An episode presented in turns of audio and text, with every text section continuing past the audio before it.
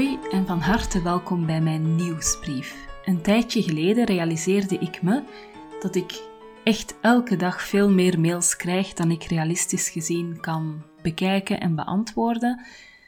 Ehm, zelfs als ik alleen maar bezig zou zijn met e-mails lezen en beantwoorden. Ehm, en waar ik in het bijzonder wat ook wat moeite mee heb, is zeg maar ehm, mails van ondernemers die heel veel e-mails sturen om een soort van druk te creëren rond het ingaan op een aanbod. Ehm, nu had ik al een maandmail en um, kreeg ik daar ook wel positieve reacties op, dat mensen dat ook wel een meerwaarde vonden.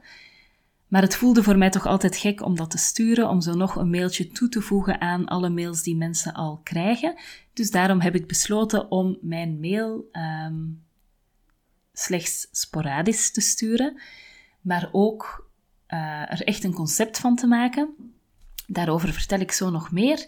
En de mail ook auditief te maken, zodat je niet per se aan je computer moet zitten en naar dat scherm moet staren, maar je kan er ook gewoon voor kiezen om de nieuwsbrief audio te beluisteren. In de show notes bij deze audio staan de linkjes die je mogelijk nodig hebt als je bepaalde dingen die ik noem, als je die verder wil uh, opzoeken. Kort en bondig. Uh, in deze nieuwsbrief vertel ik je over het werk van Etty Hillesum. Ik raad je een boek, een documentaire, een podcast en nog een boek aan. Ik nodig je ook uit deel te nemen aan het Tijd voor Mij festival. Ik verwijs je nog door naar een aantal van de dingen die de komende tijd binnen de Tiny Office gaan gebeuren. En ik vertel je ook nog iets over de podcast. Voilà, daar gaan we. In Nederland is er op 4 mei dodenherdenking, dus dan worden de oorlogsslachtoffers uh, herdacht. En op 5 mei wordt de bevrijding herdacht. dat ligt dus nu, net um, achter ons. En ik ben altijd heel ontroerd als ik door de straten van Haarlem loop en al die Nederlandse vlaggen halfstok zie hangen op 4 mei. Ik vind het eigenlijk een heel mooi gebruik. Um, het is een periode waarin er altijd bijzondere films of documentaires in beeld komen. Hè, want dan is er iets meer aandacht voor de geschiedenis en dan krijg je ook uh, in allerlei overzichten krijg je wat meer films en documentaires die daar naar verwijzen. Gisteren keek ik met de kinderen naar uh, het videodagboek van Anne Frank. Dat is een initiatief van het Anne Frank Huis, dat nu ook al door corona geruime tijd geen bezoekers mag ontvangen. Um, en waar ze eigenlijk geprobeerd hebben om het dagboek van Anne Frank om te zetten in een soort videodagboek, um, waardoor jongeren van vandaag aangesproken kunnen worden door de stem van Anne van zoveel jaren geleden. Um, ik vond het zelf echt zeer mooi gemaakt. We hebben de eerste aflevering gezien. Het is een aanrader. Um, en zeker dus als je kinderen hebt van pakweg tussen 8 en 12, denk ik dat het heel zinvol en heel goed kan zijn om daar samen naar te kijken. Daarna keek ik ook nog met Pieter naar een documentaire over het werk van de biografe de vrouw die een biografie schrijft dus uh, van Etty Hillesum. Etty Hillesum was een Joodse vrouw die leefde in Amsterdam en 27 was toen ze haar dagboek begon te schrijven in 1941. Dus jullie weten denk ik wat dat betekent, uh, Joodse vrouw Amsterdam oorlog. In 1943 is Etty omgekomen in Auschwitz en um, nou, ik maak een script voor deze uh, voor deze opname. En ik heb heel lang getwijfeld of het woord omgekomen wel klopt. Want volgens mij gaat het om vermoord zijn en niet omgekomen zijn. Over de omstandigheden van haar dood is echter weinig uh, bekend. Op 30 november 1943 bericht het Rode Kruis van haar dood en ook die van haar ouders en haar broers. En uh, op 7 september, dus eigenlijk twee maanden voordien, was zij op transport naar Auschwitz vertrokken. Dus ze heeft het heel kort maar uitgehouden uh, in Auschwitz. Er is ook een kans dat ze meteen bij aankomst uh, in de gaskamers terecht is gekomen. Um, en wat mij raakt, is dat Etty in haar dagboek ook schrijft over haar beperkte fysieke kracht. Uh, iets dat ik heel erg herken. Zij is een heel sensitief wezen, maar zij is fysiek niet heel sterk. Ehm, en ik heb het fragment niet precies terug opgezocht, maar volgens mij geeft ze in haar dagboek al aan dat ze weet dat zij niet iemand is die het in een heel harde context als van een concentratiekamp, die het daar, die veel kansen heeft, zeg maar, om het dan uh, te overleven. In de korte tijd dat Etty schreef, het gaat om twee jaar uiteindelijk, heeft ze indrukwekkend veel dagboekfragmenten achtergelaten. En het werk van Etty gaat niet zozeer over de oorlog. De oorlog is de context, um, de context waarin ze haar innerlijke werk doet, haar persoonlijke ontwikkeling aangaat. Etty heeft het over de moed hebben tot zichzelf. Haar binnenwereld, die ze beschrijft, is even reëel als de buitenwereld, waar bordjes worden opgehangen over het niet welkom zijn van Joden en de Amsterdamse straten waar Duitse soldaten door marcheren. Dus in haar werk is dat die, die binnenwereld eigenlijk misschien zelfs reëler dan die buitenwereld, waarin allerlei nare en ondenkbare dingen gebeuren. Etty heeft het over het belang van schrijven en hoe dat een soort innerlijke schoonmaak is die ze elke dag doet. Ze heeft het over hoe je in en bij jezelf kan zijn en dat dat iets is dat geleerd en geoefend moet worden. Etty heeft het over een small en big mind. Een small mind is dat deel van jezelf dat zich verzet tegen de werkelijkheid en drama schopt. En de big mind is het grotere bewustzijn dat je krijgt met het vermogen uit te zoomen en los te komen van je eigen kleine dagdagelijkse drama.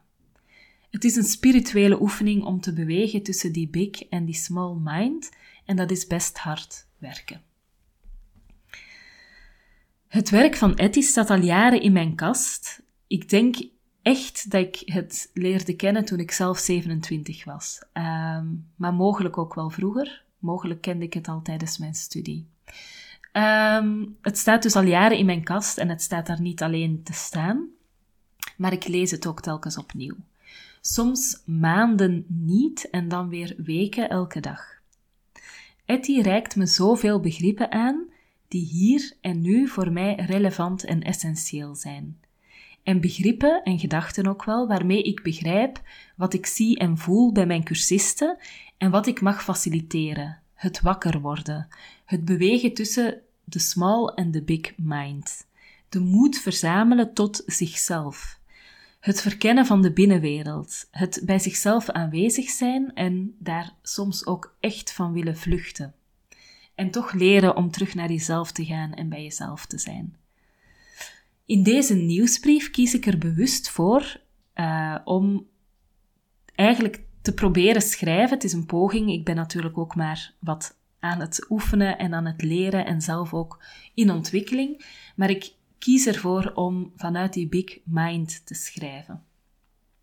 Dat betekent, en dat heb ik vorige keer ook wel gedeeld. Ik ga geen kant-en-klare oplossingen aanreiken voor allerlei items uit het leven.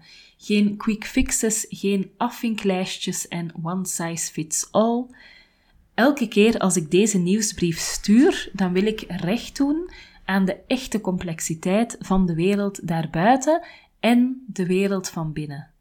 Ehm, en ik reik je telkens drie dingen aan die een ingang kunnen zijn tot die binnenwereld of je kunnen inspireren en voeden om tussen die small en die big mind te bewegen. Voilà. En wat ik je nu wil aanreiken, ik heb, er, ik heb drie dingen geselecteerd die ik waardevol en belangrijk vind. Natuurlijk, om in het thema te blijven, uh, koop het werk van Etty Hillesum. Zet het in je eigen kast. Uh, geef het cadeau aan je dochter, je moeder, je meest complexe vriend of vriendin. Uh, en koop het dan, als je het koopt, alsjeblieft bij je lokale boekhandel, uh, want het is natuurlijk nog steeds coronatijd daarbuiten. Uh, als je in Nederland woont, dan kan je de NPO-app installeren op je telefoon. En binnen de NPO-app kan je de documentaire zoeken, die heet Etty Hillesum, heel simpel, over schrijfster en biografe Judith Koelemeijer, die op zoek gaat naar alles wat ze kan vinden over het leven van Etty.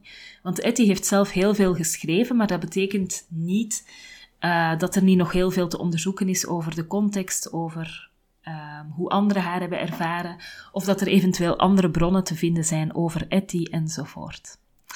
Je ziet Judith Koelemeijer uh, in haar zoektocht, en die zoektocht brengt haar onder andere naar Israël, Amerika en ook Auschwitz, waar ze in een heel aangrijpende scène onderzoekt wat Etty moet gezien hebben toen ze in het donker s'nachts daar aankwam met de trein. En dan, is één, dan meten ze eigenlijk uit. Hè. Ze staat daar met een, met een onderzoekster.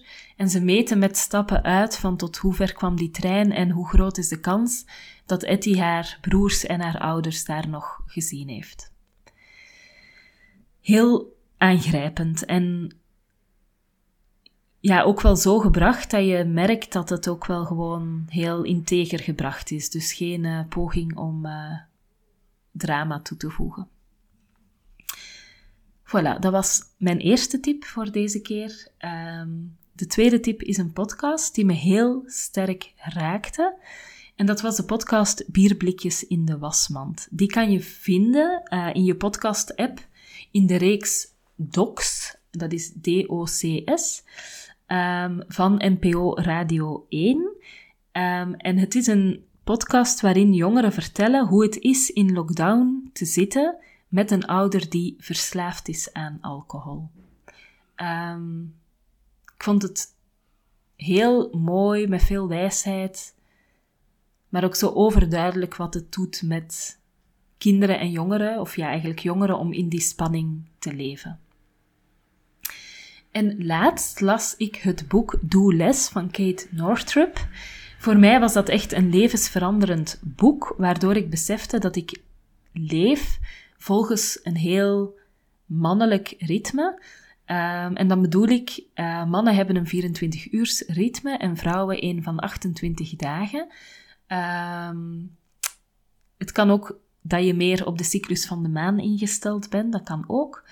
Um, en eigenlijk in alle, ik heb echt, ja, ik kijk er nu naar, een, een kast vol boeken. En daar zijn heel veel boeken over efficiëntie en hoe je meer kan doen in minder tijd en hoe je sneller kan zijn en hoe je werkdagen nog korter kunnen zijn en hoe je bedrijf moet lanceren en al die boeken. Um, en ik realiseerde mij door het boek Doe Les uh, dat ik uh, heel erg volgens dat 24 uur ritme probeer te leven, waarbij ik elke dag dezelfde energie moet hebben en hetzelfde aantal vinkjes moet kunnen afvinken.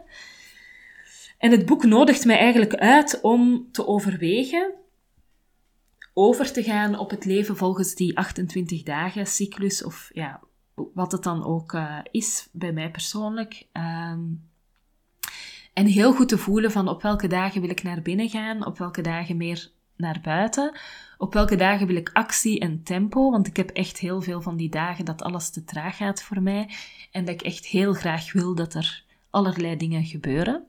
Maar er zijn ook dagen dat ik zo rust en reflectie en bij mezelf zijn wil en dat het mij heel erg stoort als er heel veel gebeurt. Um, het lijkt me heel mooi om dat in kaart te leren brengen, om die energieën te leren kennen, om die getijden eigenlijk te leren kennen van mezelf en dan te leren leven volgens mijn eigen getijden. Voilà, dat waren mijn drie tips uh, voor deze nieuwsbrief. Dan ga ik nog even terug naar Etty. Etty Hillesum heeft het in haar dagboek over het openen van je hoofd naar je hart toe. En dat vind ik eigenlijk een heel mooie uitdrukking. Dat je die verbinding kan maken tussen je hoofd en je hart en liefst ook je buik. Hè? Je energie, je, de zinnelijkheid, uh, de levenskracht. Um, ik nodig je van harte uit zondag uh, op het Tijd voor Mij festival om dat te doen. Uh, dus eigenlijk je hart, nee, je hoofd naar je hart toe openen. Um, in verbondenheid met anderen, met de andere deelnemers en met mij en de andere workshopleiders. In de workshop van Janneke Jonkman word je bijvoorbeeld uitgenodigd, nog beter, of je wordt uitgenodigd om te luisteren naar je intuïtie, of dus nog beter te leren luisteren naar je intuïtie. In de workshop van Griet Samijn kan je echt zakken in je energie door het gebruik van je stem en het zingen van mantras. En ik garandeer je dat dat echt heel erg uit het hoofd is en zakken naar je hart, je buik. Door dus het gebruiken van je stem en samen zingen, waarbij trouwens ehm, je microfoon op mute kan, dus je hoeft niet te zingen terwijl andere mensen luisteren. In de workshop van Larissa ga je je hormonen rocken. En dat is een heel hippe en coole manier om te vertellen dat zij jou gaat aanreiken hoe je kan leren leven in harmonie met je lijf en met je hormonen in balans, in plaats van hormonen die alle kanten uitschieten, vaak trouwens onder invloed van stress, richting hysterische uh, momenten, huilbuien, gespannen borsten, heel slechte nachten enzovoort. Dus als je eigenlijk leeft met je cyclus en je hormonen zijn in balans, dan uh, hoeven al die extreme niet per se plaats te vinden. Daar heb je zelf wat over te zeggen. De workshop die ik zelf ga geven gaat over zelfzorg. En misschien als ik het zo binnen het kader van deze nieuwsbrief probeer uit te leggen, gaat het heel basically weer over die small en big mind en hoe je voor jezelf kan zorgen door te leren bewegen tussen die twee. Voilà. Um, ik hoop van harte dat je zin hebt om deel te nemen aan het festival. En via de link in de show notes kan je ook deelnemen. Kan je ook een kaartje kopen voor 12,5 euro. Verder wil ik je graag nog een paar dingen meegeven. Op 17 mei is er een gratis workshop intuïtief schrijven. Heel welkom om mee te doen. Het is van 8 tot 10 s'avonds. Welkom om mee te doen en te voelen wat schrijven voor jou kan doen en betekenen. In juni is er opnieuw de cursus 30 Days of Morning Pages, zowel in een variant met een wekelijkse meeting als in een doe-het-zelf-programma eigenlijk. Um, en ik nodig je daaruit om 30 dagen na elkaar, mogen ook, mogen ook dagen tussen zitten natuurlijk, maar om elke dag te schrijven en eigenlijk zo je big mind te ontwikkelen en te voeden. Op 20 mei vervolgens is er een avond met de titel Rouw, met AU, en die gaat over niet erkend verdriet en verlies van vrouwen. Maya van de Scheiden doet Leiden podcast neemt ons mee in haar verhaal van niet erkend verlies en verdriet na een scheiding die ze zelf in gang had gezet. En dan merk je dat mensen zeggen, nou ja, dit is toch wat je zelf wou, dus je hoeft er ook niet over te zeuren. En we horen van een experte hoe om te gaan met verdriet en verlies dat je niet echt met de buitenwereld kan delen. Dan in juni start er een nieuwe reeks van vrouwenverdriet. Heel welkom. Uh, dat is eigenlijk een cirkel waarbij je een aantal weken op weg gaat om via creatieve schrijfopdrachten uh, en reflectieopdrachten aandacht te geven aan een verdriet of verlies dat jij met je meedraagt. Dan is het nog niet klaar, want op 30 juni is er een gratis Precious Morning. Je kan voorsprong nemen op de dag door ochtends al wat tijd door te brengen in je, in je big mind. En daardoor is je dag ook echt kwalitatief helemaal anders. Uh, eh, 30 juni van 6 tot 7 gratis, maar je moet je wel aanmelden. En uh, het laatste nu. In de week van 5 tot 11 juli is er elke dag een Precious Morning. Een week lang bewust de energie van de ochtend ervaren en gebruiken. En ook daarvoor kan je je aanmelden. En dan ga ik nog even vertellen wat er de laatste tijd zoal in de Tiny Podcast is gebeurd. Um, ik heb de laatste weken nog meer geheimen van de Vrouwencirkel mogen delen. Dat is een rubriek die in de Tiny Podcast op dinsdag uh, komt. En waar je dus uh, elke dinsdag een vrouw hoort vertellen over wat haar Vrouwencirkel voor haar betekent. En dat is eigenlijk een reeks die mij heel erg dierbaar is, omdat ik dat heel waardevol vind, uh, omdat door verschillende vrouwen te horen verwoorden.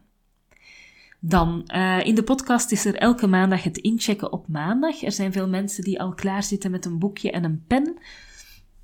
En ik raad je aan om daar zeker ook een keer aan mee te doen. Ik geef elke maandag twee incheckvragen.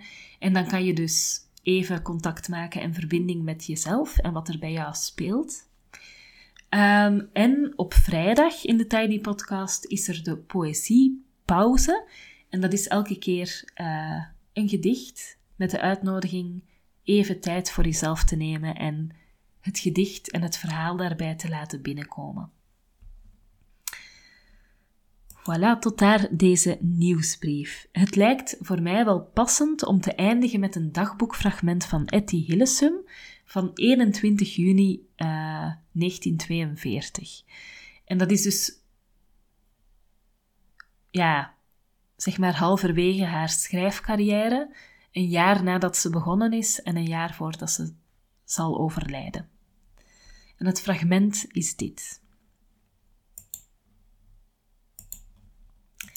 We zullen nu wel heel lang geen hij meer zien. Een heel enkele keer in een moeilijk moment onderga ik dat als iets drukkends en verarmends. Maar meestal weet ik, al blijft ons één nauwe straat, waardoor we mogen gaan, boven die straat staat toch de hele hemel. En de drie dennenappels zullen me begeleiden, als het moet zelfs tot in Polen. Allemachtig dat bureau. Het lijkt wel de wereld op de eerste scheppingsdag, zo een chaos en zoveel door elkaar.